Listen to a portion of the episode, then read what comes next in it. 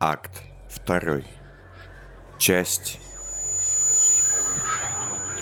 Я встал, взглянул на мясо, а затем оглядел пленных обитателей завода и внезапно много понял. Хочешь, я расскажу тебе будущее? Ну, давай, бригадир. Я тут кое-что осознал. Нельзя, оказывается, говорить будущее ясными словами, Тарекс. Вот почему все эти гадалки такие... Ну ладно.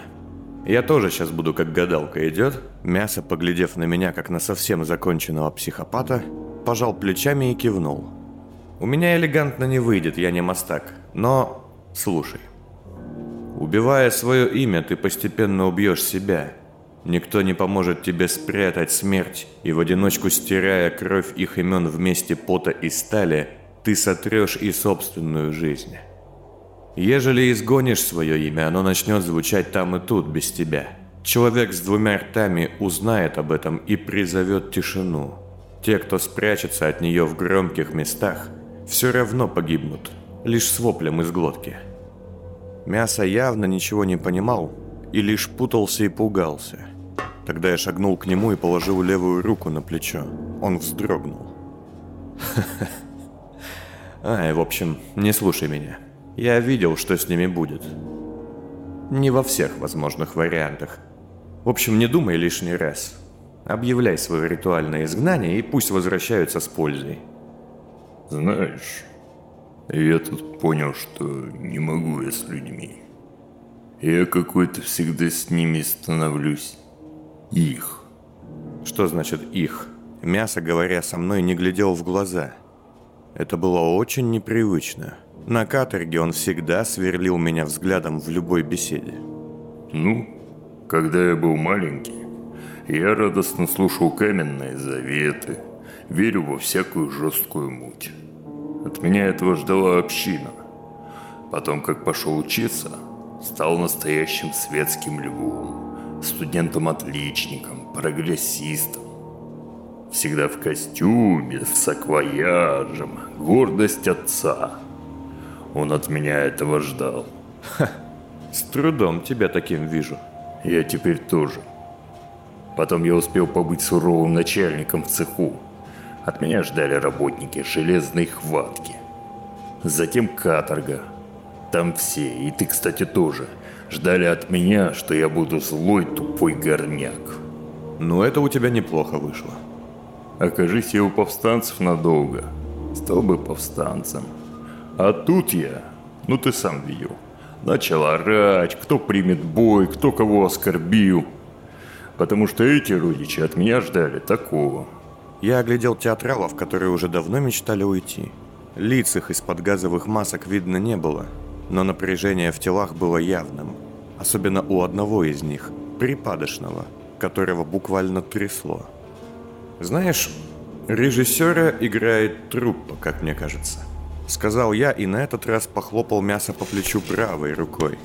От этого касания он не дернулся. Может быть. Но для меня это слишком. Мне как-то по душе машины, как я понял. Я вот гляжу на свою ногу, на протез. И он мне кажется куда более надежным, чем плоть. Машины от тебя ничего не хотят, ничего не ждут. Не машины тебя делают, ты делаешь машины. И мясо зашагал к своим людям, стоящим у стены. Эй вы! Я, Астемир Тарекс, анар вашего клана, говорю вам. Каждый из вас изгнан. Каждый, кроме Айлана, может вернуться назад с пользой для меня и клана. Инструменты, запчасти, технологии и прочее в первую очередь. Помните, если вернетесь, то не каменный уклад над вами власть иметь будет. Не Айлан и не господин пасть. Я буду. А если кто в изгнании будет рассказывать об этом месте и о том, как тут все было, отправитесь чтящего искать. А затем он поглядел на театрала билетера, который недавно беседовал со мной, и скомандовал. «Выгоните их!» Тот, получив одобрение от, кажется, уже засыпающей Меи, начал исполнять приказ с помощью остальных, вскинув оружие. Устал я от людей. Побуду здесь. Возвращайся, если захочешь. Я дам тебе схему, как сюда добраться, не через жуткие тоннели. Но дальше я с вами не ходок. Найди кого-нибудь, кто починит тебе ногу. Обязательно. Ну что, я открываю? Спросил Мясо с внезапным азартом, кивая на дверь завода. Да, давай. Мясо, обстоятельно повозившись с невероятно сложным замком, который требовал от него дактильный ключ, генографический ключ и два кода, наконец поднял небольшой рычаг, и массивная дверь начала подниматься. К моему удивлению, тихое помещение склада тут же наполнил шум и гул. Звукоизоляция на фабрике отличная. Тут створка. Ведет в коридор. Дальше цеха. Из-за двери сначала повалил пар, и я мельком успел разглядеть небольшой силуэт, исчезнувший в белых клубах. «Там кто-то живет?» Сильно сомневаюсь. Мясо вошел первым, сразу преображаясь. Я боялся, что меня все сильнее и сильнее будет оглушать писк, но стоило воротам подняться, как он, наоборот, окончательно пропал. «А там может быть чей-то дом?» Нет, там почти все на автоматике. Завод небольшой, я и один могу им управлять. Нужны только расходники и автомат меморий для сложных схем работы от Якова Крейга. Я сделаю это за услугу. Напрямую связанную с этим делом. Нашим общим делом. Если я все понял верно. Вот, это универсальный ключ от спецхранилища в государственном депозитарии. Номер ячейки 127. Но там есть слово «код», и его я не знаю. Там лежит самое мерзкое, что когда-либо придумал человек. Ждет своего часа, насколько мне известно. Вытащите это и уничтожьте. Эй, ты чего опять? Я лежал на полу недалеко от входа, а мясо брызгал на меня маслянистой вонючей водой, приводя в сознание. Меня колотило. Я... А, я, кажется, знаю, о чем, о чем ты говоришь. Это механический слепок памяти Неда Маклиса, который Яков Крейг на заводе твоего отца собрал в рамках заговора 65 -го года. Данные о походе в пространство. Все связано, да? Это столица. Тут все так работает. Да, только я не знаю толком никто такие Нед Маклис и Яков Крейг. И что за, мать его, пространство. И вообще... Вообще, я даже не знаю, откуда я знаю то, что только что ляпнул. Это было правдой. Я просто знал это, как и сотни иных вещей. Вся картина всего заговора и ни одного начала формироваться передо мной. Пока я шагал за мясом, которому было плевать на все мои вспышки и озарения, в воздухе золотом и чернилами возникали имена и появлялись связи. Ван Кейн, Симонов, Изыматели, Джипсы, Расти, Сайбель, Сивый, Меленоценик, Войнич. Их имена, даты, факты сплетались воедино, и я в какой-то момент заметил, что мои очевидные галлюцинации наслаиваются на реальность, накладываясь на сетку толстых, жутких труб, вьющихся повсюду. Ну как? Не очень выглядит, согласен, но суть в функции, а не в красоте. Все-таки машины лучше людей. Мы спустились еще ниже, теряясь в холодной дымке, и я наткнулся на автоматический станок, который при моем приближении тут же начал стучать, исторгая из себя облака пыли и пара. Я подошел ближе и удивленно уставился на то, что производил механизм, оказавшийся сложной комбинацией между штамповочным станком и химической лабораторией. Стоило мне детально оглядеть его, как я уже знал. Это куб Фолкнера. «Жутко тут! А здесь что, еще и медикаменты делают? И мясо, зачем здесь так много труб?» Это еще немного. В самом конце настоящий клубок. Но я тебе так скажу.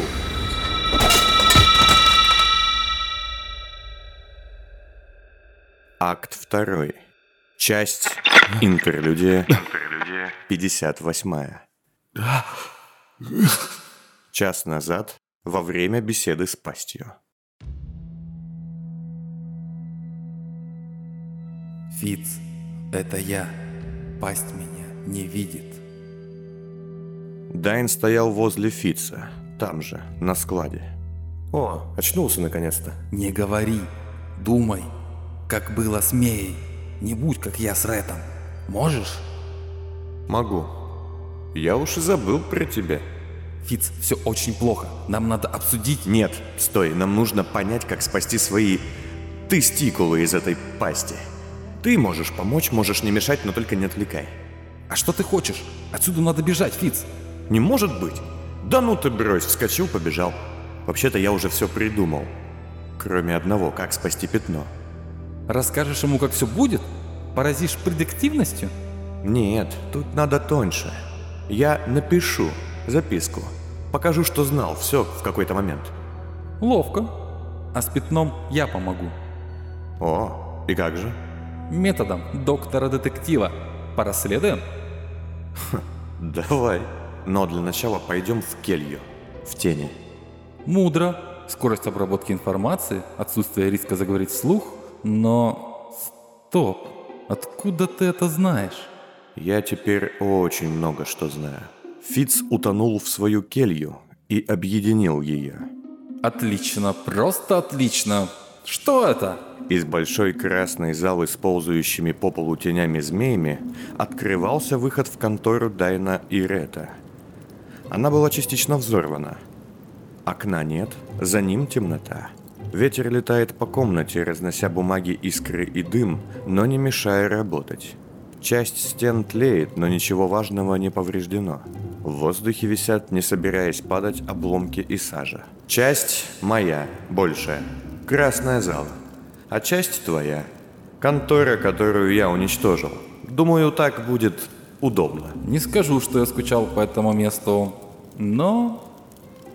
Нет, не скажу. Ну давай, рассказывай, что придумал.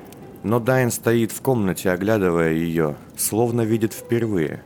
Эй, Дайн, Фиц садится на диван. Тише, Ред, я вспоминаю. Как твоя рука? Фиц поднимает руку к глазам, и ему стоит приложить усилия, чтобы из старого, с деревянными панелями вечно ломающегося протеза Рета вновь сделать свою руку черным и опасным аспидом. Эм, прости. Живо! Грязь, хаос, напарник с механическим протезом. А где корона? Горан! Да-да-да. Итак, доска. Дайн хлопает в ладоши и шагает к стене. Повернувшись, Фиц видит, что теперь частично на тлеющих обоях, а частично и вовсе над дырой в стене, висит большая доска для мела. Собственная контора сыска в голове. Фицу это нравится. Ха, да я круче, чем лорд-детектив. Дайн берет мел. Дочь пасти фиолетовая. Так? Понятия не имею. Это факт. Мне рассказал Вацлав Хойт. Ну, ладно. Он погиб тут, кстати. Неважно. Хоть и очень жаль. Итак, его дочь фиолетовая. Стихи в речи, версоникация. Предположу некий вид отклонения. Типа заболевания, когда больному всюду слышатся песни или стихи. Ну, допустим. Так, развиваем мысль. Вероятно, пасти для смещения подходил бы его родич. Но что такого есть в его родиче? Я уверен, что тот, с кем работала Фиолетова, кому вводила таланты, тоже идеальный вариант. Идентичный способ строения сознания. Ведь все они говорили стихами. О как! Стой, секунду. Фиц открывает глаза. Скажите, а меценат вы сказали стихоплет? Закрывает их. Говорит да. Значит, вот к чему изначально готовили этого Алексиса Нимеца, мецената. Ничего не ясно, но, мать твою, весьма интересно. Ха, я, кажется, начинаю понимать, как живет пятно. Что мы имеем? Разум мецената обработан фиолетовым. Вероятно, просто в виде введенных талантов. Но может и глубже. Он начал рифмовать. Стоп, стоп, Людвиг Тафуш, он же паук. Он тоже обработан ею? Да. И это значит... А это значит, что я знаю, что написать в записке. Не думал, что скажу это тебе, но ты гребаный гений. Фиц опять открывает глаза и в скором времени получает удар от пасти в лицо. Все идет отлично. Ну как? Мне в котелок прилетело только что очень не кисло. Привыкай. Хотя это я вот мастер получать в лицо, чтобы прийти к цели, а не ты. Ой, заткнись. Учусь у лучших. Хочешь знать, что я написал? Покажи мне, кто такой человек, что моим братом командовал. Неплохо, хоть и рискованно, но ты хорош. Спасибо. А теперь запомни, пожалуйста, что бы ни случилось, не смей. Эй, Фиц, где ты? Не ходи на фабрику! Не ходи на фабрику, Фиц! Ты слышишь? Эй! А это стандартный замок для содержания или транспортировки под треугольник. Фиц пришел в себя в трясущемся и лязгающем стальном контейнере. Нет, нет, нет. Проклятие. Эй, ты в порядке? Да. Нет. Мея и ее театралы были рядом, в полутьме, ожидая прибытия. Один из них стоял у внутренней панели управления, каждые несколько секунд уточняя маршрут. «Твою ж мать!» Фиц, вставая, положил себе на лоб ладонь стального протеза и с ужасом уставился на нее. Гребаная штуковина. Что случилось? Так, нет, это я должен спросить. Мея не особо удивилась. Ну, все просто. Фиц с азартным взглядом, что бывал у него лишь в моменты той особой опасности, что сулит... Ах. Короче, ты пошел на фабрику эту, и я не рискнула, уж больно в башке писк жуткий стоял. А потом мясо выскочил с тобой на руках. Ты весь в пене был. Пальцы его судорожно сжимались, словно пытаясь содрать с кого-то кожу. Глаза закатились, как. Короче, ты бормотал какую-то чушь. Какую? Что-то про детей. Я помню только, что пятый боялся чудовищной драки. Это был стишок. А, нет, нет, это про белую. Дальше. Мясо остался на заводе. Заперся там, как я поняла. А мои люди вытащили нас. Фиц встал, пошатываясь, и удивленно поглядел на пол, а затем облокотился о стену, закрыв глаза.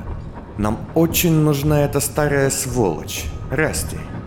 Ну, найдем, если нужна. Хотя старых сволочей тут и так помойка. Фиц открыл глаза и схватил Мею за грудки. Нет. Я... Я могу начать...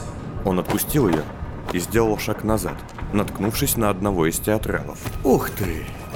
Кажется, я начинаю понимать. Так, вы, у вас есть мел? Ну, разумеется, откуда у вас мел? Блокнот, карандаш, что угодно. Фиц? Но Фиц, уже получив блокнот и ручку от того самого билетера, что беседовал с ним насчет судьбы Меи, начал что-то судорожно писать. Ты мне нарисовал, пока тебя не было. Я тебе тоже напишу, пока тебя нет. Эй, Фиц! Фиц, твою мать! А, да, да, это я, да.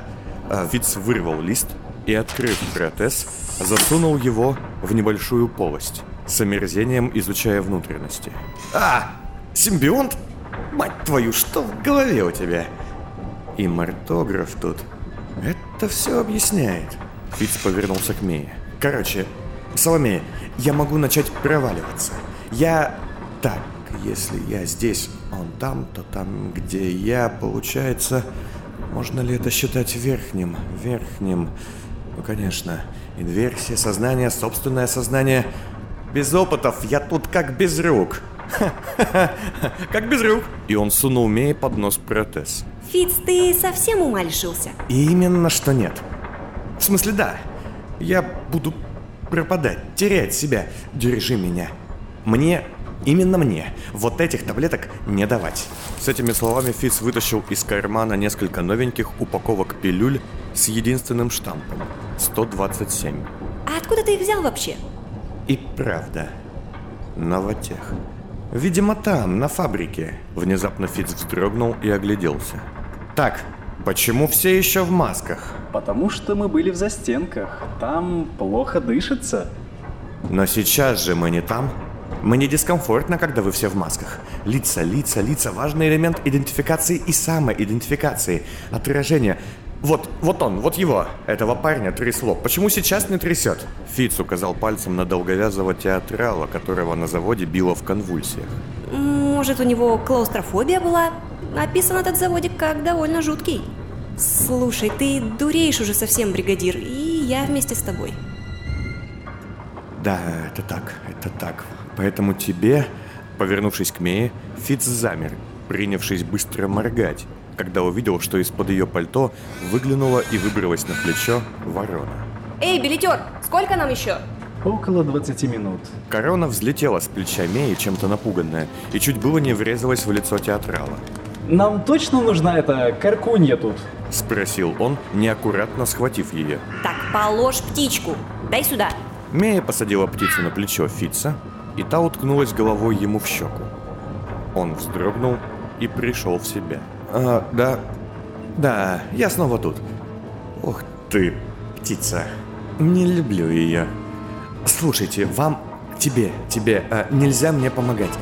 Скажите об этом Расти, обязательно. Я ничего не понимаю. Ты...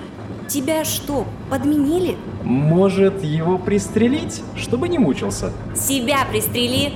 Фиц, Фитца начало шатать, и он опять осел у стены контейнера, напротив закрытого на транспортный замок выхода. Эй, господин Понд! Нет, нет, нет, даже не думай. Ты прав, ты прав, мой замечательный билетер. Эм, и я рад. Собака.